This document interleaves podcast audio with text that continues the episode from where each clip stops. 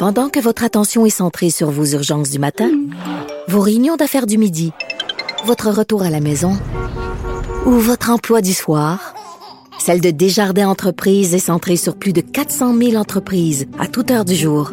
Grâce à notre connaissance des secteurs d'activité et à notre accompagnement spécialisé, nous aidons les entrepreneurs à relever chaque défi pour qu'ils puissent rester centrés sur ce qui compte, le développement de leur entreprise. Cube Radio. Vincent Dessureau. Pour nous rejoindre en studio, 187 Cube Radio.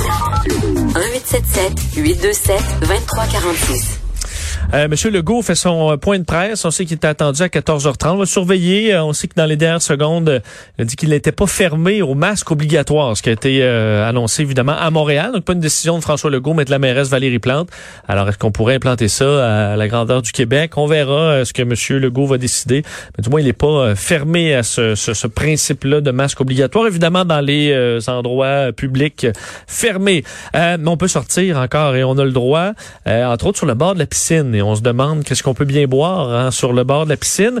Pourquoi pas du cidre? Et ce sera euh, le, le, le, liquide central de la chronique de Josiane Desjardins, journaliste à la Terre de chez nous, euh, qui va nous parler de quand même qui est en hausse euh, d'intérêt assurément au Québec. Salut Josiane.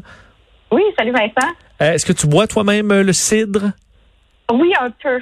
Oui, j'aime bien. Euh, je dois dire, euh, c'est très rafraîchissant. Puis c'est une belle, euh, belle alternative quand on veut faire changement du vin. Je pense que des fois, ils pensent, juste. Je pense des fois, ils pensent juste pas. On y va avec un vin, vin ou un vin mousseux, mais on n'y pense pas. Mais il y, en a d'excellents. Vraiment, c'est ça, et qui sont euh, qui sont pas aussi alcoolisés. Donc euh, c'est ça, justement, ça peut ça peut faire changement un petit break de d'alcool, mais pas trop. Donc euh, c'est un beau compromis. Et ben justement, c'est ça depuis quelques années, puis c'est encore plus le cas depuis la crise. les consommateurs, oui, achètent local, puis le site, ben, ça fait partie des produits sont assez en demande. Et on le sait là depuis euh, donc quelques années, ça occupe une petite part de marché les cidres là, euh, sur l'échiquier de tout ce qu'on peut retrouver à la SAQ. Mais euh, les, les, ventes là, ça ne fait qu'augmenter. Et on, on sent de plus en plus même un retour vers la pomme. Ça, c'est Marc-Antoine Lassinier qui me disait ça, le président de l'Association des producteurs de cidre du Québec. Il est aussi propriétaire de la cidrerie Milton à Sainte-Cécile de Milton en Montérégie bel endroit à visiter d'ailleurs. Et euh, je vous laisse euh, l'écouter justement sur, euh, sur une tendance qu'on observe là, justement à ce sujet-là. Ça, c'est la tendance extrêmement lourde qu'on voit. Puis on la voit, on la voit autant dans, dans l'industrie du sud que dans les spiritueux, dans la bière, où on, on, veut pas se casser la tête trop longtemps, dans le fond. On, mm-hmm. on, veut on veut consommer facilement. Fait que les les, les prêts à boire sont en très forte croissance actuellement. Donc, on voit, Josiane, que par exemple, pour les gin toniques, les gens veulent même plus mélanger le gin et le tonic. Là, ils s'achètent ça déjà tout fait. Euh, dans le CID, c'est un peu la même chose. Oui, c'est ça, en canette. Là, donc, euh, on en retrouve de plus en plus à l'épicerie, euh, dans les, les, les épiceries fines aussi, donc un peu partout. Et ça, ça vient vraiment rejoindre les jeunes. C'est c'est un peu ça aussi le target, la cible plutôt, je devrais dire, euh, des, euh, des, producteurs de cidre. Euh, donc, on veut leur offrir un produit accessible. On mise vraiment beaucoup sur cette clientèle-là parce qu'il faut savoir dans l'histoire du Québec, là, dans les années 70, où le cidre a même été illégal. Donc, il faut se rappeler ça. donc, on a fait du chemin depuis ce temps-là, mais euh, de, plus tard, années 80, 90, là, euh, des cidres qui étaient vraiment intéressants, euh, buvables même, disons que c'est plus difficile à trouver. Et donc là, c'est un, produit qui s'est justement transformé, qui s'est raffiné, et mais il y a quand même des, des, gens qui restent marqués un petit peu par cette époque-là. Et mais là, aujourd'hui, on peut dire qu'on est vraiment ailleurs. Là, il y a, plusieurs producteurs de cidre un peu partout sur, sur le territoire qui offrent des produits très diversifiés. Puis il y a quand même toute une palette hein, de produits euh, à base de cidre. Donc on a, oui, le cidre rosé, on a les cidres tranquilles, donc qui sont un peu moins effervescents. Euh, il y a le cidre de glace, bien évidemment. Et euh, pour revenir justement un petit peu à ce qu'on a du côté de la cidrerie Milton, bien on, on, en produit un justement un prêt à boire qui est très populaire, le cidre rosé, qui a même été nommé le meilleur cidre en Amérique du Nord en 2016. C'est un assemblage de trois variétés, de pommes. On a la Kirkland, la Honeycrisp et la Dolgo. vraiment, vraiment un beau produit. Et justement, sur le site de Terroir et Saveur, on a la sommelière Nadia euh, Dufour qui recommande de le boire avec un filet de porc euh, aux pommes. Donc, euh, hmm. donc justement, petite suggestion pour c'est ça, autant à côté de la de, la piscine et du barbecue, donc d'offrir tout ça. Et euh, moi, personnellement, à la cidrerie Milton, ben, j'ai vraiment eu un coup de cœur pour le cidre Cortland. Euh, vraiment, les, on retrouve des arômes de pommes cuites, de pâte d'amande, euh, noisettes grillées, aussi de miel. Vraiment, euh, vraiment un beau produit aussi également. Et il y a une nouveauté qui s'en vient. Donc, dans les prochains jours, dans leur série Exploration, une nouvelle bouteille qui va sortir et dont le nom va est inspiré un peu d'une série télé qu'on connaît bien. Euh, ils ont ils ont nommé ça les arpents jaunes, donc euh, au lieu des arpents verts.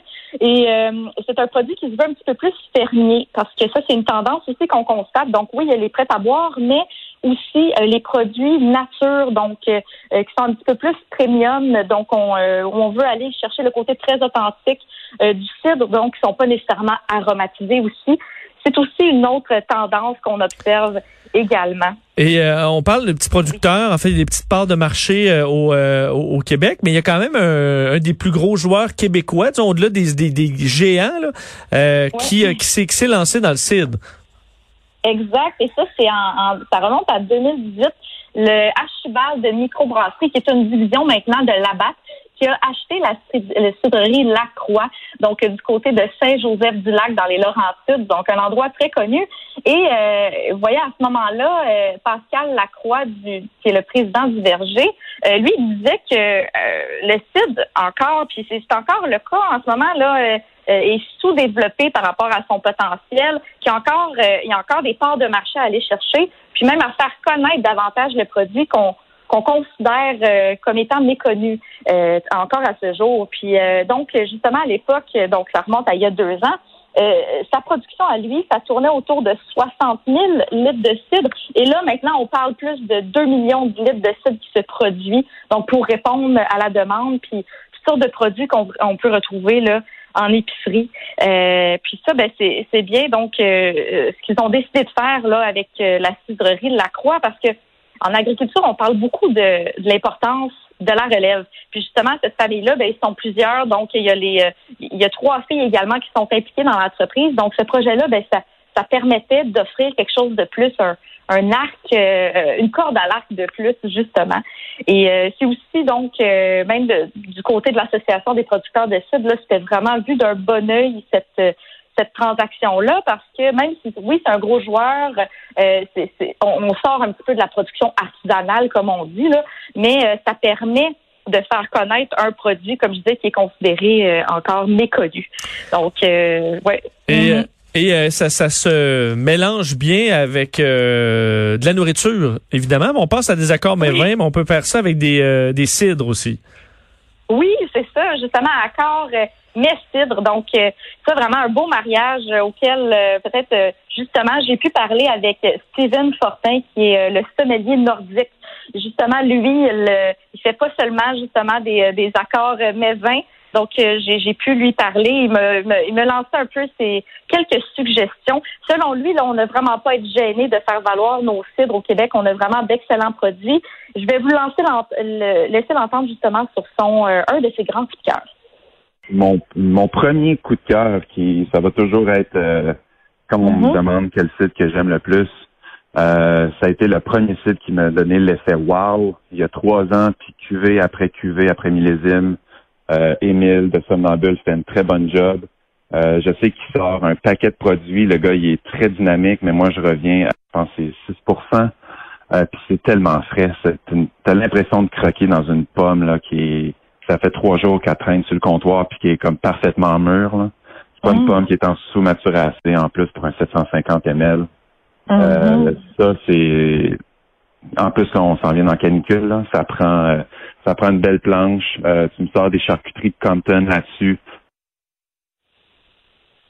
Voilà, ben c'est ça, de la cidrerie somnambule. Euh, donc, un endroit aussi à aller visiter si vous êtes dans la région de Québec, à Saint-Henri de Lévis.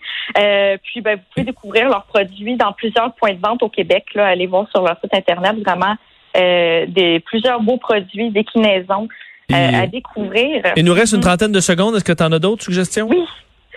oui, rapidement. Bien, en fait, les produits du clos Saragnan euh, à Frelichburg en Estrie. Un bel endroit où à visiter. Euh, il y a des, euh, des, visites organisées qui se font les samedis dimanches à 14 h Et le, donc le producteur Christian Bartomeuf, c'est lui qui a été le premier à faire un site de glace euh, au monde. Donc, le premier site de glace au monde, c'est lui, 1989. Donc, c'est vraiment un nom à retenir. Et euh, il y a des produits très euh, très nature aussi de son côté. Et justement, un à découvrir, le Full Kitsch. Donc, ça, c'est un nom, un petit nom particulier. Et c'est une cuvée qui est à base de poire en plus. Donc, oui, on retrouve la pomme, mais aussi la poire. Et c'est même quelque chose qui se rapproche un petit peu de ce qu'on fait avec un vin orange. Donc, sans être du vin. Alors, il y a vraiment toutes sortes de notes là-dedans, hyper complexe et c'est aussi une belle découverte là, euh, à faire peut-être sur le bord de la piscine avec euh, des brochettes de poulet, par hmm, exemple. ça donne le goût parce qu'en plus, il fait beau pour euh, les, prochains jours. Josiane, merci beaucoup. Ça nous a donné assurément le goût d'essayer. Peut-être autre chose que du vin et de tenter le site dans les prochains jours. Merci. Ah ben tant mieux, ben merci à toi. Salut à plus tard. À la semaine prochaine, en fait, Josiane Desjardins, euh, la chronique Le Québec dans votre assiette, journaliste au journal La Terre de chez nous, spécialisé en agriculture. Euh, Jean-François Barry, salut. Salut. Comment ça va? Bien. Euh, je sais que tu suis le football. Je vais te poser la question sur Pat Pat Mahomes, un contrat de presque un, en fait, de plus d'un demi-milliard de dollars. Qu'est-ce que tu penses de ce genre de contrat-là, alors qu'on est en, quand même en arrêt, même pour les principales ligues? Là, je comprends que la NFL, c'est en automne. Ouais, ouais, puis les autres, ils pensent reprendre là, la NFL, mais euh, honnêtement, j'ai pas de problème à ce que les sportifs fassent de l'argent, parce que s'ils font, si on leur donne ces montants-là, c'est parce que les équipes s'en mettent plein les poches. Mais j'ai, hier, j'ai eu un petit malaise. À un demi-milliard, je veux dire, on s'entend-tu que ça changera plus rien pour lui? 300 millions, 500 millions, ça change, ça change rien. Et, le, et quand tu penses à toute la pauvreté qu'il y a partout sur la planète, ça, ça m'a, ça m'a fait mal un peu. Et pourtant, je suis un fan de Pat Mahomes, c'est mon, mon corps arrière préféré. Mais hey, c'est 16 matchs par année. Ben c'est ça, c'est pas. Euh, on comprend au baseball, ben, il faut dire c'est des contrats quand même de fou là. Mais au baseball, il y a des matchs, euh, ça, ça C'est 162 matchs. Fait que tu sais, déjà quand tu le divises par game, tu dis bon, mais c'est pas pire. Mais mais Pat Mahomes, c'est 16 matchs, ça n'a pas de bon sens. Et le pire, c'est que les experts disent qu'il a été raisonnable. Donc, il aurait pu. Euh, mais c'est sûr que c'est un personnage central dans la ligue qui peut servir à, vraiment à, vendre plein d'affaires. Ben oui, ben ça, il va sûrement faire de l'argent en commandite en plus. Là, ça, ça compte pas les commandites, mais c'est surtout le fait que, mettons, s'il avait signé 3-4 ans, ok, Là, il continue de faire monter sa valeur. Le marché continue d'aller en hausse. La Ligue continue de bien aller. Il aurait probablement pu avoir 60, 70 millions dans, dans hmm. quelques, dans quelques euh, années. Et la réouverture des ligues, on a parlé avec Steve Fortin, lui qui disait, ben arrêtons ça euh, et attendons que la pandémie soit réglée. Euh, t'en penses quoi? Qu'on pousse euh, moi, je, moi, je pense pas qu'on pousse. Honnêtement, c'est correct qu'il laissait. Je, je, crois que ça changera rien. Prenons, mettons, le tournoi de hockey qui s'en vient à Edmonton. Je pense pas que à cause que les joueurs de hockey s'en vont là-bas, que soudainement la pandémie va repartir à Edmonton. C'est à leur repartir, c'est la population qui va la repartir. Regarde, on, le voit ici, là. Euh, une petite fille de 15 ans qui a fait un party à Mercier, puis là, la ville de Mercier est en train de refermer à cause de ça. Fait que je pense que c'est pire un party pas surveillé ou une plage pas surveillée que le genre de mesures qui vont être prises pour la Ligue nationale de hockey. Ils ont déjà fait des milliers de tests en plus. Je pense qu'ils vont être testés assez souvent. Euh. Ben moi, moi c'est ce que je crois. Honnêtement, je vois pas le. Puis on va on va pas dire hockey, ça va faire du bien, du baseball, ah, ça du fait Du bien, ça, ça raison. le soccer, ça commence demain, hein? C'est vrai? Oui. Premier match de l'Impact, c'est le 10 juillet. Malgré là, une équipe qui s'est retirée. Le FC euh, Dallas se sont pas retirés. Ils ont été fortement recommandés de sacrer Ah ok. Des fois des petites nuances comme ça. Jean-François, euh, tu t'installes dans quelques secondes. On manque, on manque pas ça on se reparle demain, 13h. Bye bye.